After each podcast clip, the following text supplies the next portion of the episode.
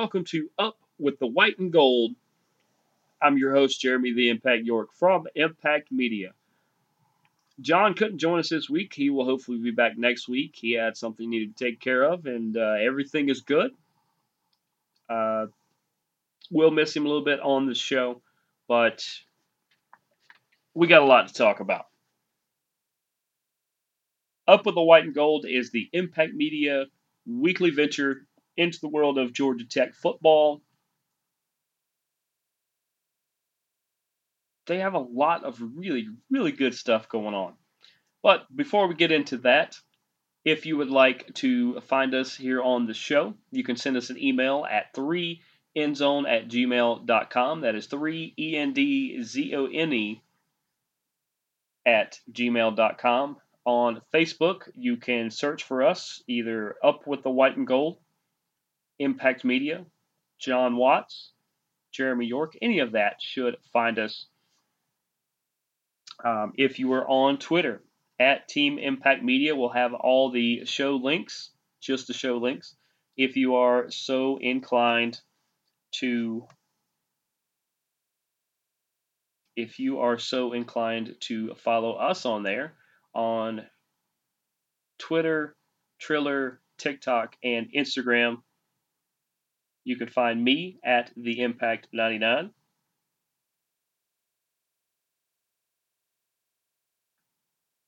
And you can find Jon if it'll pull up.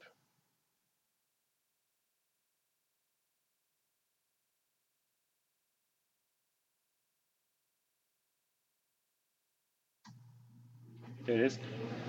On Twitter, he is at GA Tech Jon. That's J O N. No H. No reason to have the H in there.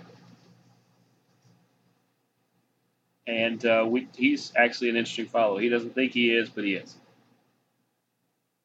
Now, oh, also you can find us anywhere you find a podcast, including Podcast One, Spotify, and the iTunes Store. If there is a place you regularly find a podcast that you cannot find us, please let us know.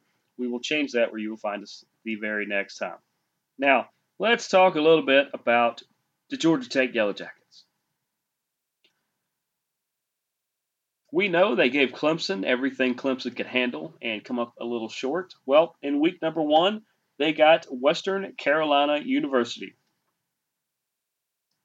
WCU, man, they, they can bring it they can bring it easy. Now, I actually have Jon's notes. He sent them to me so that I could use them on the show because I do want you guys to hear what he had to say. He had uh, comments about each drive for each team. We will go through those uh, here in a minute. I will go through my notes as well. Of course, Georgia Tech does get the victory over Western Carolina, the Catamounts, 35 to 17. And that doesn't sound like a close game, but my goodness, was it a close game. Um, it was a little sloppy early, a little sloppy play by Georgia Tech.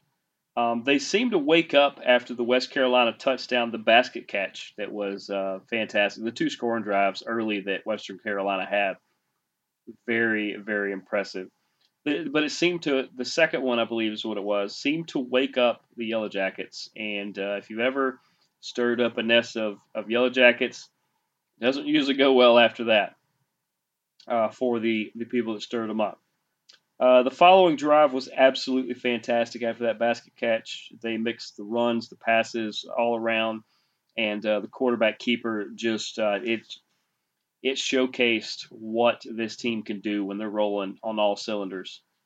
Uh, they created turnovers early and often, which definitely led to better field position and easier scores. Uh, now there was defensive gaps that created easy touchdowns for Western Carolina. Some that, that they just basically walked into the end zone that uh, they it just they shouldn't. It, it little mishaps here and there. Those things happen. You can clean those up. Uh, they did utilize their speed on the outside, and they did have the speed advantage. And I think in a lot of matchups, including Clemson, I believe they had the speed matchup. Uh, the Catamounts quarterback was finding room to run. It was giving them fits. It, a lot of that room was right up the middle. and let's see, he ended up he only ended up with 38 yards, and he actually only played three quarters as he was injured. And they brought in uh, their backup. Of course, I'm talking about Carlos Davis is their starter, and they were able to bring in uh, Cole Gonzalez, who was actually not that bad. Davis was 18 for 27 for 233 yards, two touchdowns, two interceptions. One of those was his fault. The other one was just good play. Gonzalez was 6 for 8 for 38 yards and an interception. That was on him. Their top rushers were Reed and Davis, who had 47 and 38 yards apiece. Yep, kept them completely under control. Uh, their leading receiver was Reed, coming out of the backfield, four catches for 65 yards. The passing touchdowns they had went to Horn and Kuechly. And a couple, uh, Horn and Bellinger had 40 plus yards receiving. Uh, Jones had 38. Uh, the Gonzalez fumble, it didn't help to have two turnovers for him. Uh, defensively, they they had some tackles for a loss. They were doing some good things. I, I give them credit for that. They did have the interception uh, by Gaddison.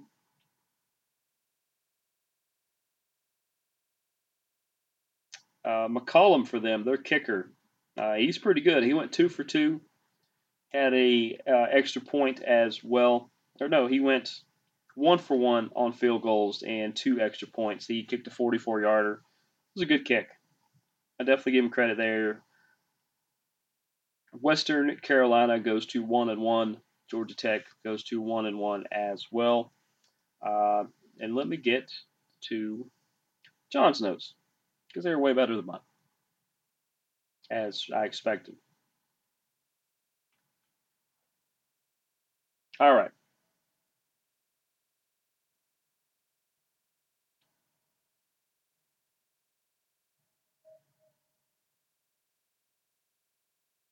In Western Carolina's first drive. Georgia Tech brings the pressure, but they were leaving receivers open. That led to the first Catamounts touchdown. First Georgia Tech drive. Pass accuracy, consistency. Uh, it was a near interception, but it was uh, too far for the receiver. Uh, then they get the big play. Sims, the quarterback, was great on his keeper run uh, and running through the tackles. They score there, tie it up at seven. Back to Western Carolina. It was called an interception, then it was overturned. By the way, it was a good call. Uh, Georgia Tech continued to bring the pressure, but they were leaving receivers open, and that was that basket catch I was talking about that led to 14 to seven Catamounts. Tech up next, the beautiful 51-yard touchdown run. He just he was running like people were chasing him. It was crazy. This ties it up at 14. Uh, Catamounts, they had the holding penalty called on them that led to the sack, beautiful sack by Georgia Tech, and great return on the punt.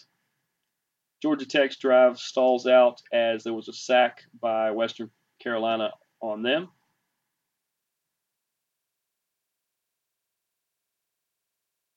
That led to his notes, by the way, are fantastic. Um, so we get 14-14 going into the second quarter.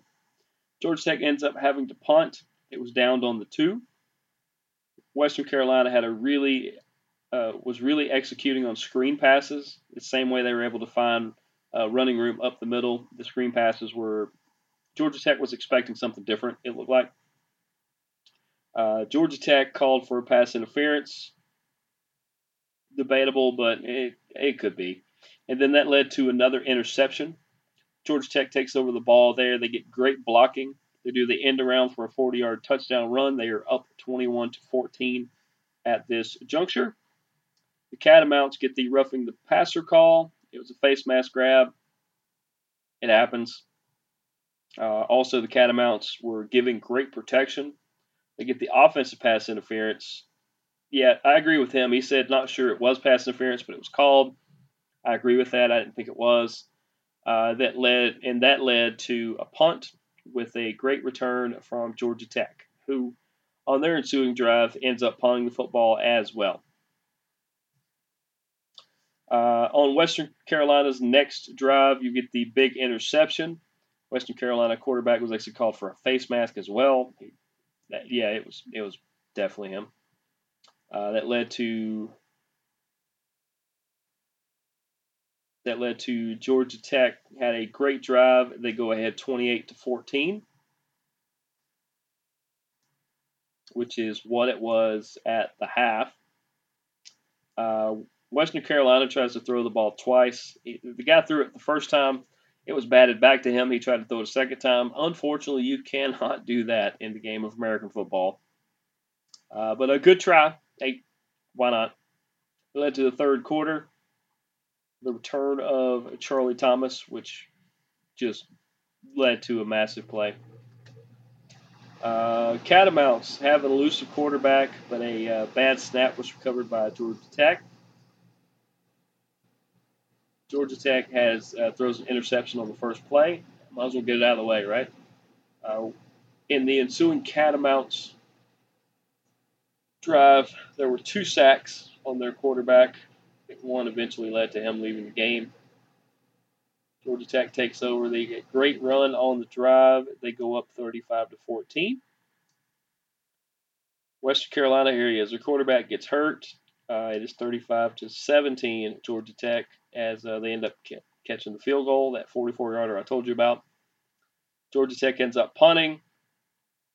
The Catamounts throw an interception that is caught by Charlie Thomas, one of the defensive standouts for this team. And uh, Georgia Tech misses a field goal. Hopefully, not back to those days. And uh, pretty much for the rest of the game, they just kind of trade punts from here on out. Leads to the Georgia Tech victory, 35 to 17. I really I should print his notes. They're fantastic. Uh, some stats on the day. For Georgia Tech, you got Sims, who was 8 for 17 for 100 yards and the interception. Oddly enough, he didn't throw for a touchdown, but it's because they got five on the ground. Uh, McCollum and McDuffie both get rushing touchdowns, and the other three belong to Dontae Smith, who had himself a day 11 carries for 102 yards and uh, the hat trick, basically. Uh, great there. It was good to have a 100 yard rusher uh, Sims ran for 48 on his own. McCollum had 47. McDuffie had 25, and Hall actually chipped in 21. They kept getting good field position because of the turnover battles they were winning, and uh, from their special teams, which is a big deal. Uh, as I said, kind of spread the ball out a little bit on offense. It seems like they're still relying on the run a lot, which there is nothing wrong with. At least it's not the triple option. But overall, good, solid offensive game and game plan for Geoff Collins and the Georgia Tech offense. Talk a little about the defense. They ended up with four total sacks. Um, Moore had one, White had one, Thomas and uh, Eley had one in that one, uh, with Eley and Thomas being the tackle monsters. Uh, the interceptions were by Charlie Thomas.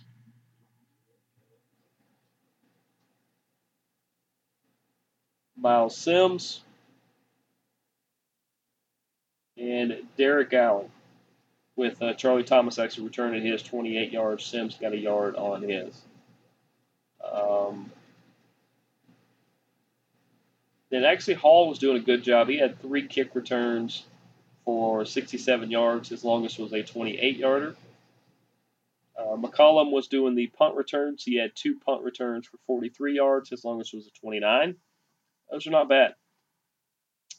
Uh, Kelley, we talk about Kelley. He missed the field goal he went for. It's okay, it happens. And uh, he hit his five extra points, so accounted for five of those points there. And uh, Shanahan was the punter. He had five for 215. That is a 43 yard average. He had two of them down inside the 20. Overall, great day. Uh, very much, I do think this game showed what what this team is capable of. It showed that when things are when things are moving in the right direction, that or when everything's on all cylinders, as I was saying, that this team can do some damage. I think they were not that just just a couple clicks away from doing that versus Clemson. Uh, good to get a game and get a win and get everything rolling. And uh, I, I like where this team is going. I've said that all year, but I like where it's going. You can see where it's going for once. They're not just a big merry-go-round of, of run plays. You can actually see what Geoff Collins' vision is. Maybe you guys can't see it. I, I could see it. I, I think you guys can. And the fact that you've stuck with him, I think it's going to pay dividends. I think this team is going to do some good things. I think they're at least looking at a bowl this year, maybe a little better. We'll see what happens. They're in a they're in the weird side of the ACC, but uh, like I said, really like the effort. Really like the effort. There was only a few little times when just it just the effort was always there. The execution was not always, but it was just a small percentage of the time. Great game by Tech. I know they appreciate the Catamounts who gave them a, a solid contest as well, but uh, Tech ends up getting their first win. Now they will be facing the Ole Miss Rebels this weekend, and we will talk more about that game after this break we will tell you about our friends from betonline.net. Hi, this is Jeremy the Impact York from Strong Style, Board Check, and That Sports Show. BetOnline.net is your number one source for all your pro and college football betting needs and sports info this season. Find all the latest football league developments, game matchups, news, including this year's opening games. BetOnline is also your continued source for all your sports wagering information, including live betting, esports, and scores. BetOnline.net is the fastest and easiest way to check in on all your favorite sports and events, including MLB, MMA, boxing, and golf. And if you love sports podcasts, you can find those at BetOnline as well. Head to the website today or use your mobile device to learn more about the trends and actions. BetOnline where the game starts. And we are back here on Up with the White and Gold. I am Jeremy the Impact York. GT Jon Watts is not here this week. He will be back hopefully next week. He had uh, some stuff he needed to take care of, uh, and uh, all is all is well. So we hope to see him back next week. We just told you about the great win, 35 to 17 over Western Carolina, and uh, no sleep for the weary as Georgia Tech will welcome in number 20, Ole Miss, the Ole Miss Rebels. This game is at 3:30 this Saturday on ABC. I will be in transit to the Georgia State game at the time that this game starts, but I'm hoping to uh, catch part of it there, and um, I, will watch it when I get back. Everybody knows that. But uh, this is this is a good test.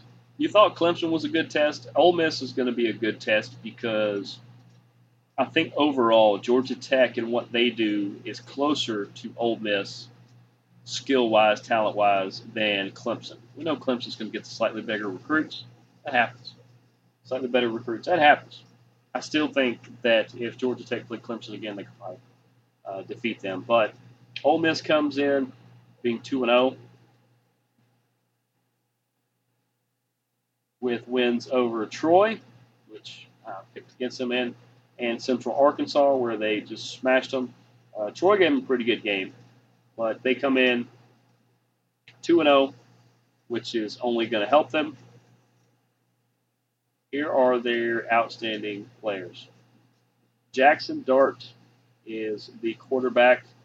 He is 28 for 42 for 336. His longest pass is 51 yards. Uh, he has three touchdowns and one interception. They have a couple other ones that have got some work too, but uh, Dart is the guy. Who does Dart throw to? Well, he loves his top target. Jonathan Mingo. Jonathan Mingo has six catches for 129 yards. Has uh, not found the end zone yet. Uh, Wade is also one of his uh, bigger targets, five catches, 68 yards, but seems to be in the red zone, or seems to be when he gets close to the end zone. Uh, Malik Heath is the guy that uh, he really likes. Five catches, 69, 67 yards, two touchdowns there, and uh, Trigg, the tight end, nine catches, 61 yards, and three touchdowns to him. His three five or his five passing touchdowns are to those two players. Now they got some rushers. Ole Miss likes to run the ball, very old school in the way they will they will like to pound the rock. Uh, Quinshon Judkins is one of their top running backs, along with Zach Evans. Judkins, 24 attempts, 191 and a touchdown. Evans, 31 attempts, 183 and a touchdown. And uh, Bentley the fourth actually has two touchdowns, along with Mingo and Altmyer, who is uh, the backup quarterback. Uh, they've accounted for 11 total touchdowns on the offense. Uh, Cruz, their main kicker, has 10 extra points. He has 10 for 10 there and 1 for 1 on field goals. It was from a 41. He's accounted for 13 points. And uh, Shane Felt is the backup kicker, and he has two extra points to his name. Got some work in there. Defensively, we have to watch out for the linebacker Coleman. He has two and a half sacks on the year. We have to watch out for Ivey, the defensive end. He has one and a half. Tennison, safety, has one. And uh, I think it's Pegues, the defensive tackle, has one as well.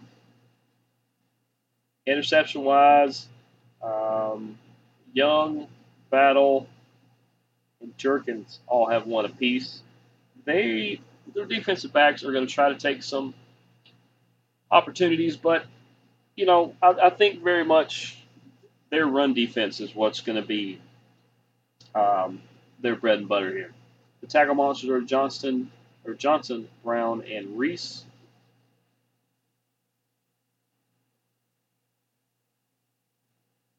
And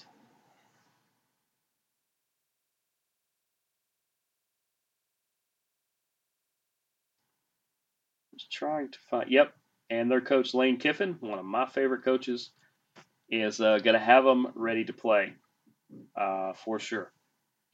Now, what do I think Georgia Tech can do to beat them? Well, for one, let's look at some of the stats. Sims on the year, 31 for 53 for 264 and a touchdown. Not bad. Him packing on 20 or 30 pounds in the offseason has definitely uh, paid off, as uh, he also has 21 attempts for 89 yards. Um, McCollum and McDuffie chipping in with a little bit of runs and the uh, touchdown apiece has uh, done some good things.